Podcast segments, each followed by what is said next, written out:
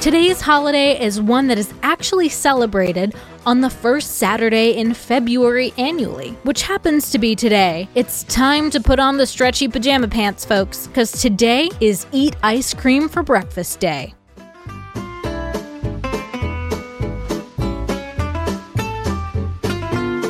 Welcome to Taco Cast's podcast, Every Day is a Holiday. No, really, it is. Did you know that literally every day is a holiday?